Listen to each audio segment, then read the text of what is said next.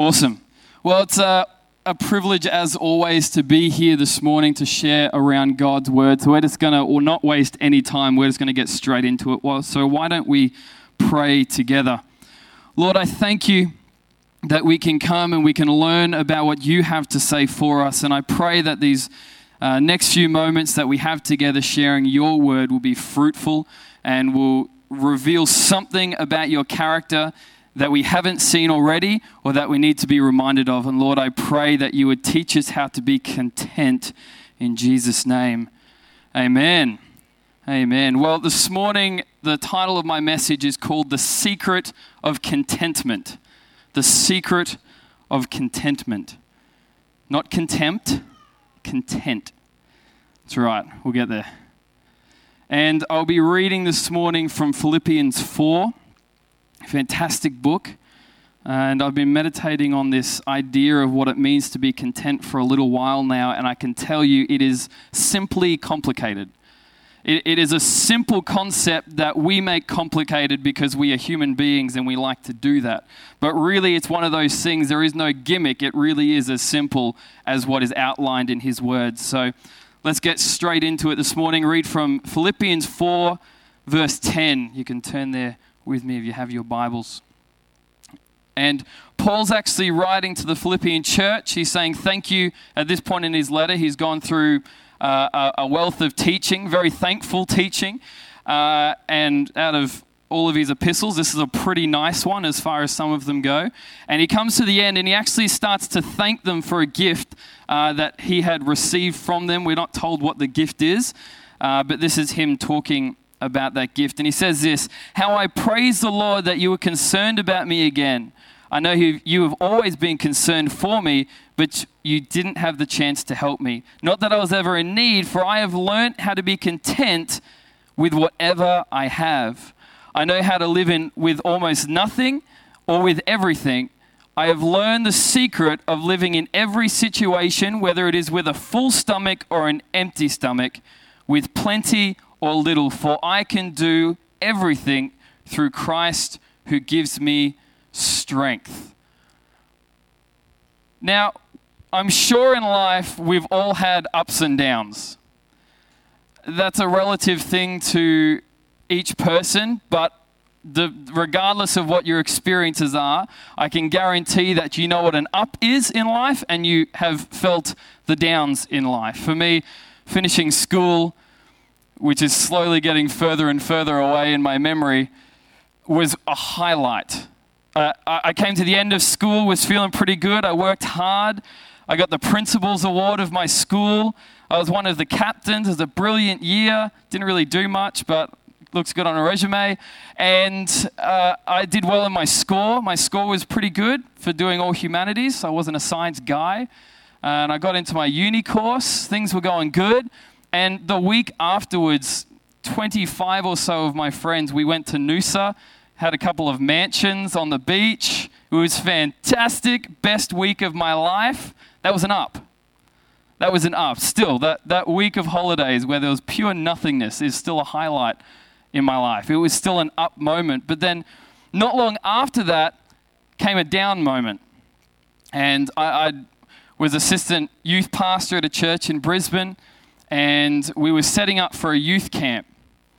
And Tribal Wars was going to be off the hook this particular year because I was in charge of it. There was tomatoes, there was flour, there was giant slingshots, there was sprinklers uh, hung up high going over black plastic with detergent. This was insane. But as I was setting up, it was the day before, there was a few kids around helping set up tents and things and leaders around, and we were setting up this Tribal Wars arena. And we had a very large ladder there because we actually had targets that were significantly high that we were shooting with the slingshots and tomatoes. It's very youthy, it's exciting stuff.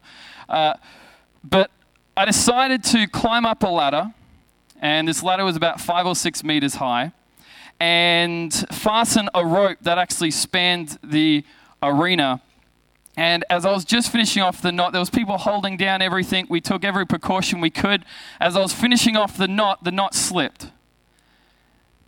And my grip was still on the rope. And from the top of a five and a half meter ladder, I fell and landed on compacted dirt. Amen to that. But at the time, we, the first words out of my mouth were, I can't breathe. We thought my lungs had collapsed, and there was a reasonable panic around the place, and I was meant to be in charge. So I decided to do the safety check. I could feel my toes against my feet. Thank you, Jesus. And then I sort of rolled over in the safety position and sat there for 20 minutes, not being able to breathe until ridiculous number of ambulance decided to come along and take me to hospital. But the next three months were some of the hardest times of my life to date. I couldn't move. I was at camp the next day, but I was very subdued with certain drugs. Uh, but I could walk, which was good, but at the time my life stopped. I was in my second year of uni. I, I, I, I'd just done some exams and I had to do all these assignments that I did with one hand. And I did pretty well, but then I got to the exams. I couldn't study, so I had to pull out of three of the four subjects that I was in. My uni career had now added a year. And, and, and I couldn't do work. I, I couldn't do youth. I was stuck at home. I was depressed. I was, this was a down for me. And there's still not a day I don't wake up and not, I'm not reminded by it, either by the scar or by pains of what actually happened. And I'm sure each of us has experienced downs, whether it's employment being pulled out from under us, whether it's uh, uh, illness, whether it's a, a, significant loss in our lives of friends or family, there are downs, but there are ups. So each of us have experienced ups and downs, and they sort of tend to, not a rule, but let's just do it. This is someone's life severe ups followed by severe downs. See, but Paul here is saying that he has learned the secret of living in every situation whether on a full stomach or an empty one, whether in the ups or the downs, he had learned to be content. Now, this word content in the, in the original Greek actually means self sufficient. It was a popular term among the Stoic philosophers, a certain way of thinking where you have to detach yourselves from bad emotions and be one with nature, and it's all very pretty. But they, they love this term, self sufficient. But the, for a Christian, it's not about sufficient in ourselves, but we are sufficient in Christ. Because Christ lives within us, we are adequate for all the demands of life, the ups and the downs, through Him who gives us strength. I am self sufficient in Christ's sufficiency, as it says in the Amplified. I am self sufficient in Christ's sufficiency. Incredibly simple thing that is so hard to actually get.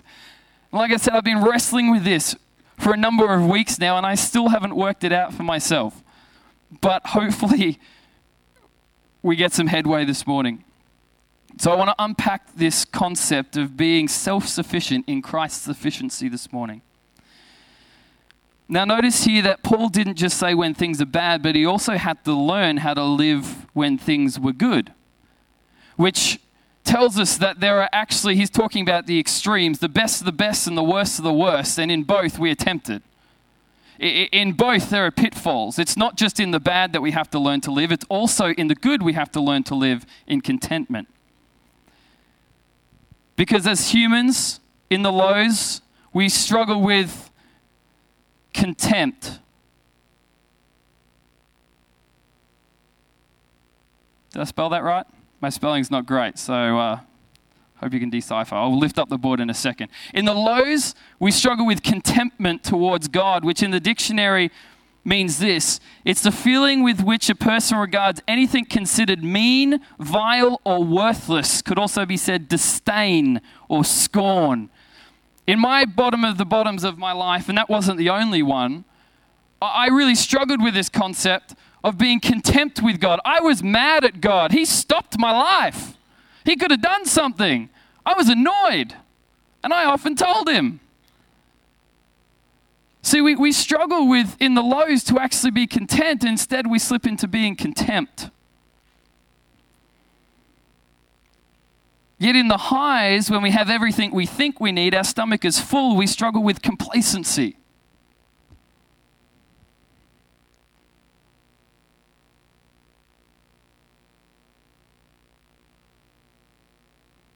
Is that an M or an N? Oh well, someone can correct me later. In the highs, we struggle with complacency which, if we look at the definition, says this to be pleased, especially with oneself or one's merits, advantages, or situation, often without awareness of some potential danger or defect, which is usually ourselves. So, in the highs, we struggle with complacency. I don't know if you're relating to this, but this is me when I feel like I can do it on my own, when I'm pleased with my efforts, when, you know, God's there and I'll sing worship songs because he's a good God, but I'm, I'm doing okay right now, so I don't quite need you. See, see, there's pitfalls in both the highs and there's pitfalls in the lows, and we need to live with contentment to actually live in his will all the time. Not done yet. See, most of us have learnt how to be humbled because when we face difficulties, we run to God, but few have learnt how to abound. Contrary to common uh, assumption, prosperity has probably done more damage to a believer than adversity. Prosperity has probably done more damage to us than adversity. But Paul had learnt the secret of what it meant to not live by the spiritual highs and lows, falling into the traps of each extremes, but to live in consistency, in contentment.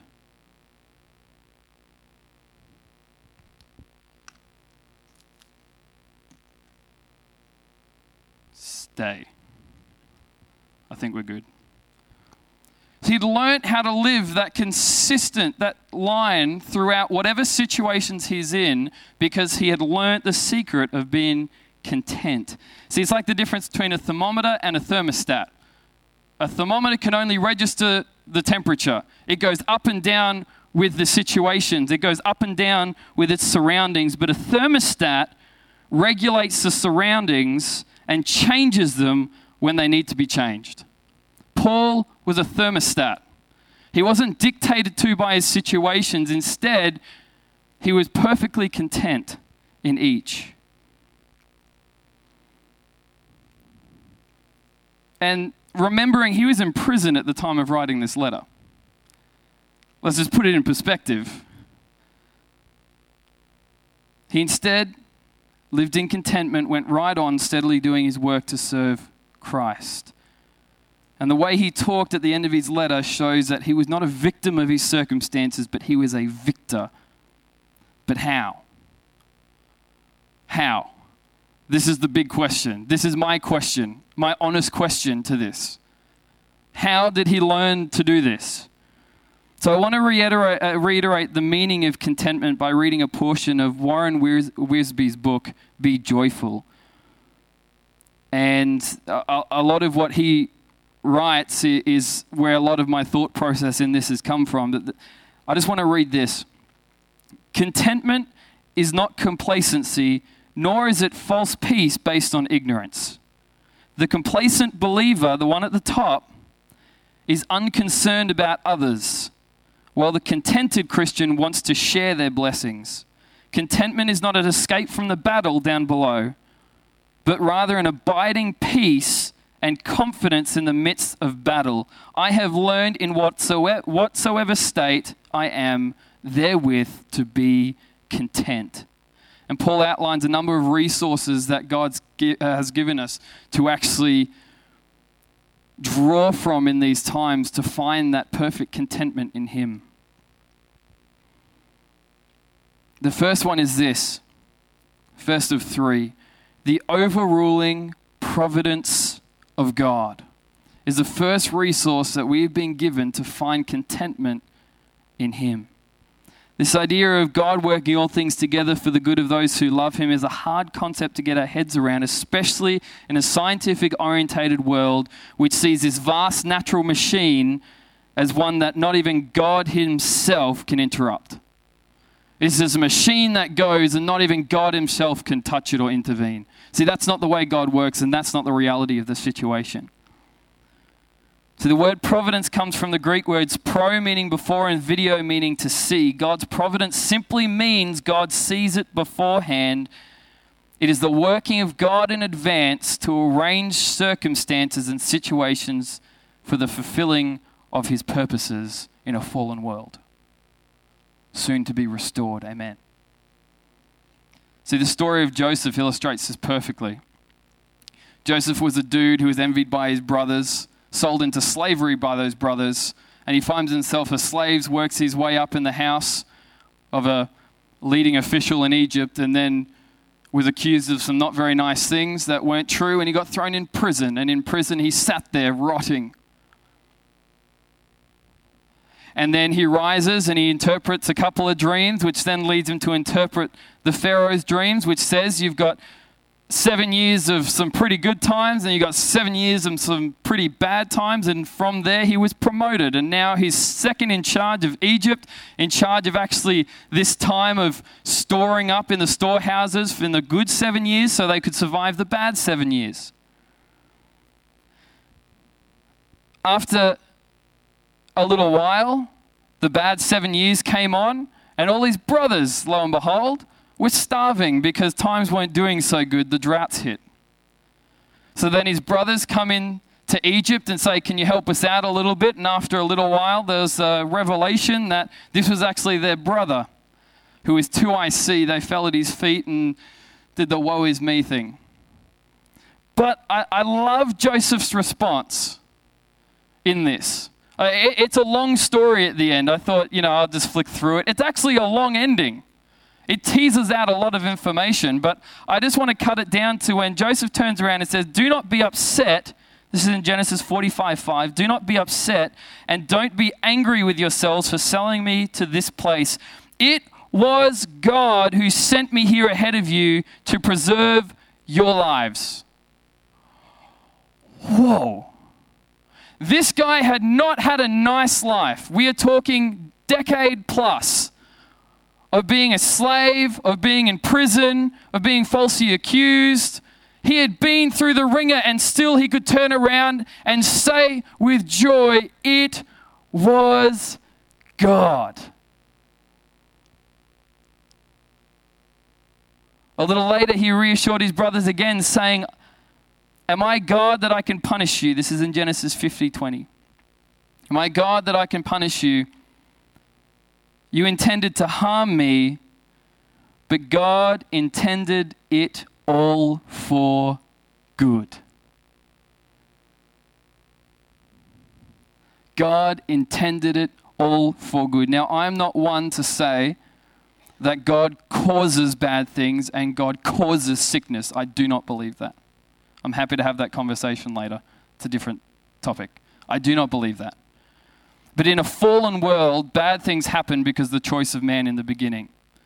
And what this is saying is within that fallen world, God still has his way. How good is that? Within that fallen world, God can still turn what the devil meant to steal, kill, and destroy, he can turn it for the good of those who love him. See, Paul knew this in Romans 8:28. I touched on it before. All things work together for the good of those who love him. His providence caused the Philippian church to become concerned with him again and to be able to provide this gift right at the exact time that he needed it most. Life is not a series of accidents. to, to fully see his providence, you, you can't accept the premise that life is a series of accidents because we see here God was at work beforehand for now. And he's at work now for now and later and beyond later. See, that is why God is infinite. He can see all this stuff. We can't fathom it because we are finite. Life is a series of divine appointments. In Psalm 32 8, we're reminded, I will guide you along the best pathway for your life. I will advise you and watch over you, says the Lord. Faith in His providence is a wonderful source to find contentment and peace. The overruling providence of God. The second thing is this the unfailing power of God. I'm moving quick through this because I just really want to hit all this. There, there's a lot here. This is a constant journey for me still. The second thing is this the unfailing power of God is another resource we have been given. Paul makes it very clear that he's not complaining. Very clear. At the start of that passage I read, you didn't have to, uh, you didn't have to do this because I, I was actually not in need because I have all I have in God. But thank you. He, he wasn't, if you look in all the background of he wasn't actually shunning the gift and saying, well, I didn't need it anyway. He was very, very thankful. But he was making he was making a point. He wasn't complaining. Rather, he had learned to find peace and happiness not in circumstances, possessions, or positions, but his happiness and peace, his contentment came from something deeper. His contentment came from something deeper. The word learn that we see in verse 12 there, uh, it's learned in NIV as well, but in different translations it might change because it's actually different from the word learned in verse 11. See, this second learned, if it says that in your Bible, in verse 12, actually means to be initiated into the mysteries and is uh, mysteries of something. And it's, a, it, it's borrowed from the pagan religions that actually talked about the inner secrets. You're initiated into the inner secrets by trials or, or tests, etc. So, what Paul, he changes tack a little bit here, and when he talks again about this learning process, this initiation process, he's actually saying that he has been initiated through his trials and testing into the wonderful secret of contentment. So, it wasn't just that he learned it in those situations, he was initiated into it. Which means when he gave his, uh, when he was converted, when, when Jesus revealed himself to him, it wasn't, he had that content line. He was initiated into this ability to hold on to these resources that God has given. In spite of poverty or prosperity, I can do all things through Christ who strengthens me. It was the power of Christ within him which gave him spiritual contentment. When things are going against you, what hidden resources do you draw from? Anger? anxiety, depression, fear. When things are going well, what hidden resources do you draw from? Those things that are deep within us, those core instincts that we actually have to be initiated into changing. In the up times, do you draw from pride, arrogance, complacency? All of nature depends on hidden resources. The great trees send their roots down into the earth and to draw up water and minerals. Rivers have their sources in the snow capped mountains. The most important part of a tree is the part you cannot see, the root system. And the most important part of a Christian's life is the part only God sees. Unless we draw upon the deep resources of God by faith, we shall fail against the pressures of life. Paul depended on the power of Christ at work in his life. I can through Christ. I can through Christ. And when he talks about I can do everything in Christ, he's actually literally talking about circumstances. He has the ability to face the extreme highs and extreme lows of circumstance. And in Christ he stands, and in Christ he can. Because he's drawing from the inner most resource, the power of God that is alive within us, that is alive within every person who said, God, I will follow you and I believe what your son did on the cross. We have been given an inner resource of His power, and if we claim it by faith, then we find contentment in the un- unfailing power of God. Apart from Him, we can do nothing. He talks about the vine, apart from Him, we cannot grow fruit. But attached to Him, when we find our resources in Him, in His structure, in His church, in His ways, in His will, then we find an unfailing power that never ceases, an unfailing power that no weapon formed against it shall prosper. And it's not me, it's Christ that is within me. We can draw on the unfailing power of God to find the contentment in life, regardless of our stomach being full or our stomach being empty.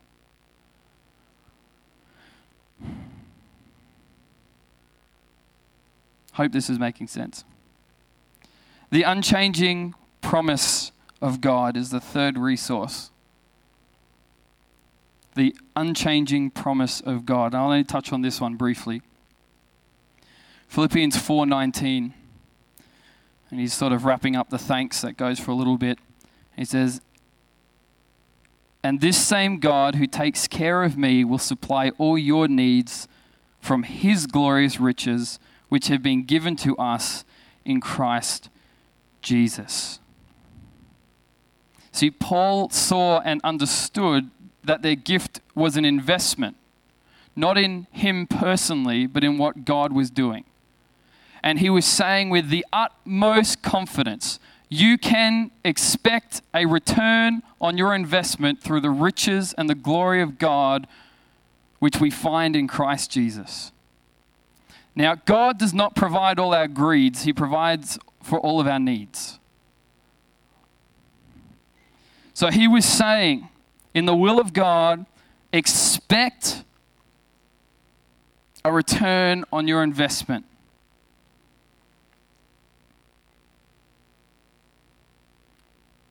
When a child of God is in the will of God, serving for the glory of God, then they will have everything, every need met. Hudson Taylor, a great missionary to China, one, one of the first. Amazing man, incredible story. But he often said this when God's work is done God's way for God's glory, it will not lack for God's supply.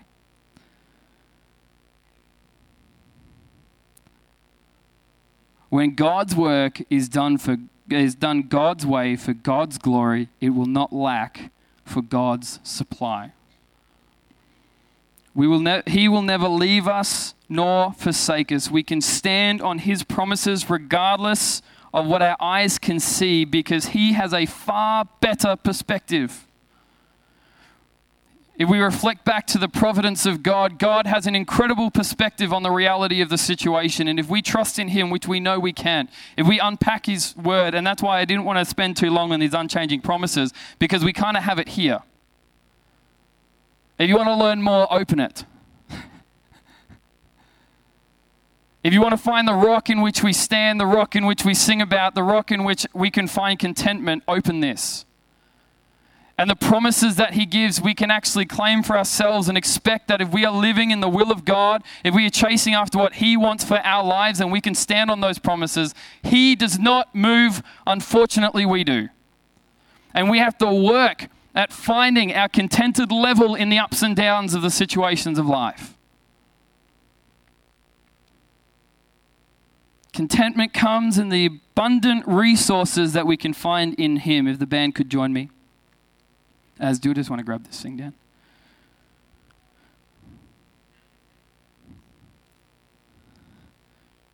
Contentment comes from the abundant resources that we find in Him. Those resources of His providence, unfailing power, and unchanging promise, promises, it's plural, were sufficient for Paul to be content in every situation and they are sufficient for us also if we choose to draw from them in faith. I am self sufficient in God's sufficiency. I am self sufficient in Christ's sufficiency. We're going to sing that You'll Come song if we can. Yeah? You'll come?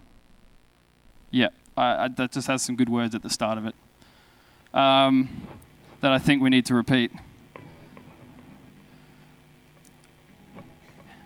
It's an incredibly simply complex idea. Because I don't know about you, but I like to complicate it because I think surely I have to do more. But that is the miracle of the grace that God showed on Calvary. If you read the Bible and come to the conclusion that it's about our love for God, you are gravely mistaken. Because this book focuses on his love for us before we loved him. This whole book, the whole point of Christ. To find contentment is nothing we have to tick the boxes for. To find contentment, we just need to be obedient day by day, putting our lives in His hands, standing on His providence, standing on His power, and standing on His promises. And in that, whether we're in highs, lows, stuck in traffic, tragedy in the family, whether we've just won lotto, we can be content in Him. Let's pray. We can start the romantic music.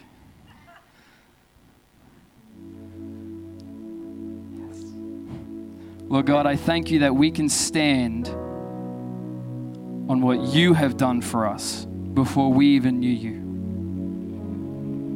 And right now, Lord, I, I believe you're working on the hearts of the people here and myself to see that we can be content in every situation before we go any further, if there is anyone here who's never said, I want to follow Jesus, I need this Jesus, uh, let me just explain it really quickly. He died on a cross perfect and he took all of our sins and shame away so we can be restored and we can enter into God's courts. We are welcome there because of what God did. He sent his son to die so we could be reconciled to him. And all we have to do is say, I accept that truth and start to walk towards him. And in that, we are saved. So if that's you here this morning, and maybe it's either been a really long time or you've never done this before ever, if you want to say, God, I'm committing to this truth, then I want you really quick, really bravely just to throw up your hand right now. If that's you. No one's looking around.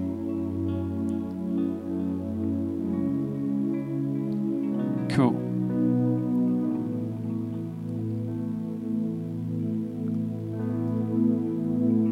Second thing I want to pray for is for contentment. Seems appropriate. And it's one of those things that is something you need to search yourself. You need to find that contentment in yourself. You need to assess what your deepest resources are. When the crunch comes, do you get angry? When the crunch comes, do you get anxious? When the crunch comes, those are the things that you can say, you know what, I'm coming against that. And I'm actually standing on what He has for me. In the good times, maybe it's the complacency of feeling pretty good on your own, not praying as much, not reading as much, because you're doing all right. So, these next few moments, I'm just going to pray for you. The light's going to go down, and we're just going to sing.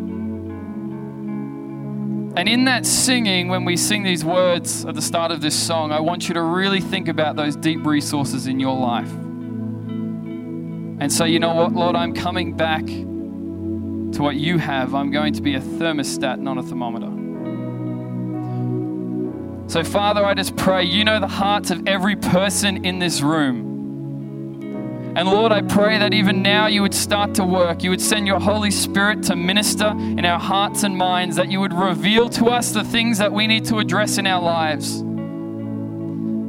That up until this point, we may have been drawing from resources that are not of you. And instead, we've been trying to be self sufficient in our own sufficiency, which is not sufficient enough. But Lord, I thank you that we can stand in your sufficiency, and in that, we can be strong, we can be content. So, Lord God, even now, just reveal to us what you want us to think on, what you want us to believe in. I pray that you would raise our faith where we need a boost of faith, that you would increase peace where we need peace, that you would give a wake up call in complacency. Lord God, wherever any person is at in this room in these next few moments, work deeply in our hearts Move in us, Lord God. We do not want to be complacent Christians and we do not want to see you in contempt. You are our God and we are choosing to follow in your will. So work in our hearts today. Amen.